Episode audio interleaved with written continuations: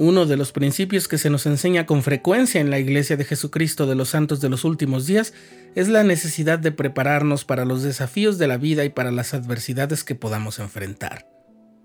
Sabemos que venimos a la tierra para ser probados, así que las dificultades sin duda llegarán. Estás escuchando el programa diario presentado por el canal de los santos de la Iglesia de Jesucristo de los Santos de los Últimos Días.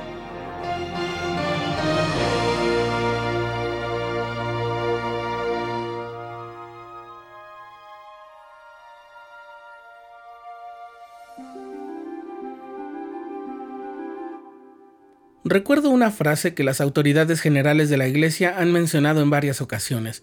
Por ejemplo, el presidente Thomas S. Monson cuando llega el momento de actuar, el tiempo de preparación ha terminado. La preparación.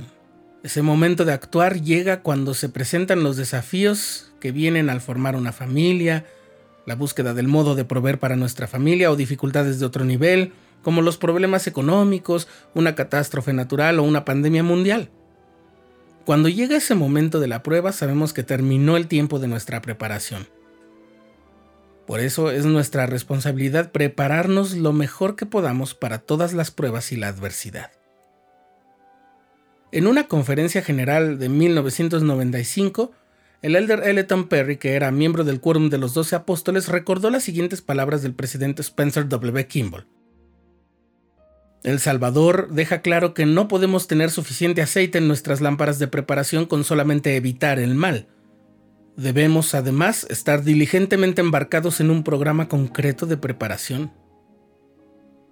Entonces el Elder Perry dijo que toda la adversidad, las crisis económicas a gran escala o a nivel familiar e individual, las guerras, los desastres naturales, por un lado, pero también la inmoralidad y la violencia, se presentan ante todos y muchas veces la diferencia en el daño y la recuperación la hace la preparación. Entonces compartió cuatro firmes sugerencias que nos ayudarán a prepararnos para lo que ha de venir. Primero, obtener una educación adecuada.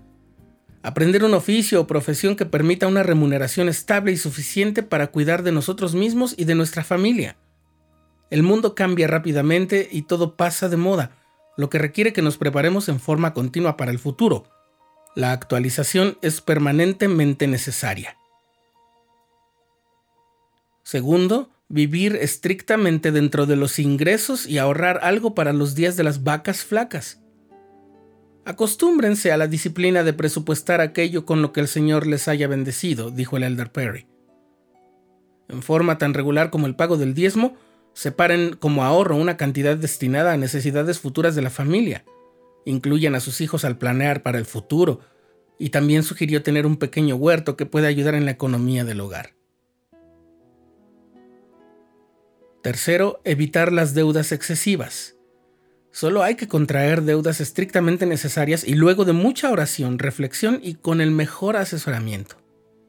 Entonces necesitaremos disciplina para mantenernos dentro de nuestra capacidad de pago. Cuarto, tener una reserva de alimentos y bienes esenciales como ropa y una cuenta de ahorro que sirva como reserva para tiempos de emergencia. Ahora bien, es de suma importancia mantener nuestro corazón cerca del Señor en todo momento. El cuidado de nuestro espíritu requiere también nuestra atención. Nuestra fe debe estar activa y firme para pasar con éxito los tiempos de prueba. La oración, el estudio de las escrituras y el guardar nuestros convenios nos atraerá la compañía del Espíritu Santo que nos guiará y nos dará la paz que tanto necesitamos en momentos de dificultad. Como puedes ver, la preparación es una responsabilidad que no podemos hacer a un lado, y mientras vivamos, nuestra preparación nunca cesa. La gran bendición de estar preparados nos libera del temor tal como el Señor lo garantiza en la sección 38 de Doctrina y Convenios. Os digo estas cosas a causa de vuestras oraciones.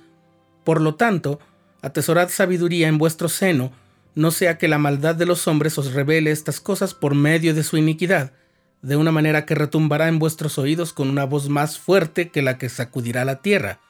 Mas si estáis preparados, no temeréis.